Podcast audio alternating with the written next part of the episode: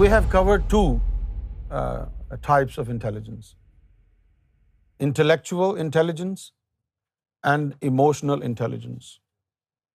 And the third one is spiritual intelligence.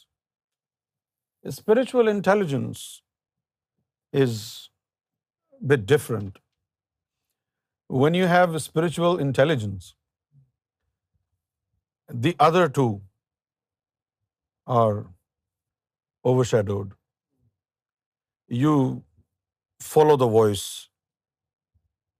You follow the command of the Lord. The ability to follow the command of the Lord is a spiritual intelligence. I mean, obviously, a Sufi has his own perspective, but he must follow the voice of the Lord and reject his own perspective. And the ability to reject his own perspective about life and adopt the divine directive, that is spiritual intelligence. You need to be able to differentiate what I want and what God wants. So you leave your desires behind, your own perception behind, and you adopt God's commandment, God's advice, and you convince others also. That in total is spiritual intelligence. But then again, how will you come to believe that your inner voice is the voice of God? So spiritual intelligence comes after culmination of Sufism. When you reach your destiny, when you arrive at the station of culmination in spirituality. Then you follow the voice of God. Somebody is disgracing you, humiliating you. You want to reply, you want to retaliate, but you're quiet. Why?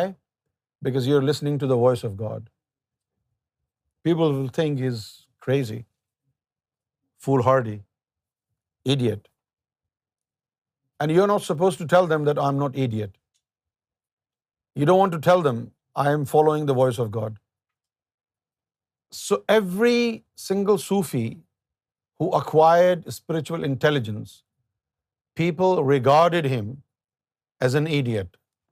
So now you have three different types of intelligence: intellectual intelligence and emotional intelligence.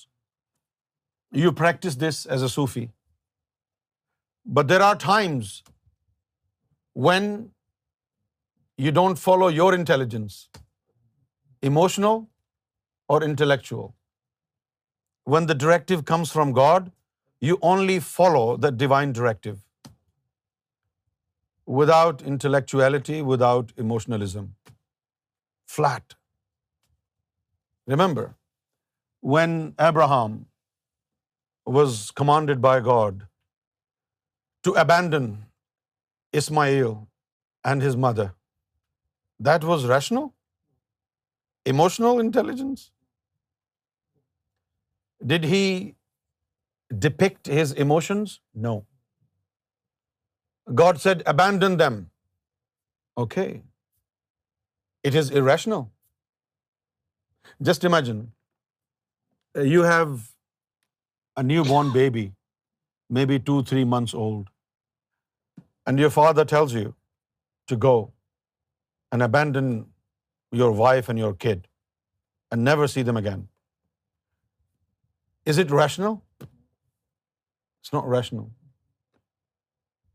I mean, morally, it's a humongous crime to abandon your wife and your 2-month-old baby. It's pretty inhumane.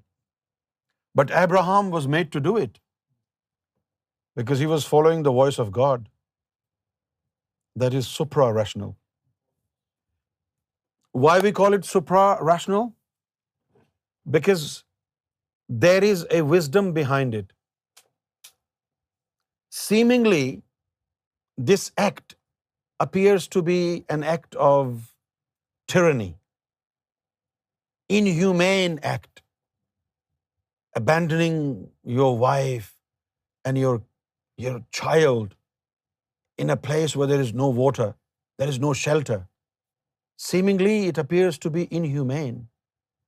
But there is a vast hidden wisdom behind it. And what is it? That he wants to separate Ismail from the progeny of Ishaq, from the progeny of Jacob and David. He wants them to be alone. And then from the line of Ismail, he will send the last prophet, so that people do not attribute his prophethood to the prophethood of Bani Israel. So there is a vast wisdom behind it. So in the end, it turned out to be good. So it's not irrational, it's supra-rational. So when spiritual intelligence arrives, intellectual intelligence, emotional intelligence has to go down. Nothing works. So we will not reveal what spiritual intelligence is until the last day of Western Sufi course. Because you will not understand spiritual intelligence until everything about Sufism has been discussed. Only then it will make sense, not right now.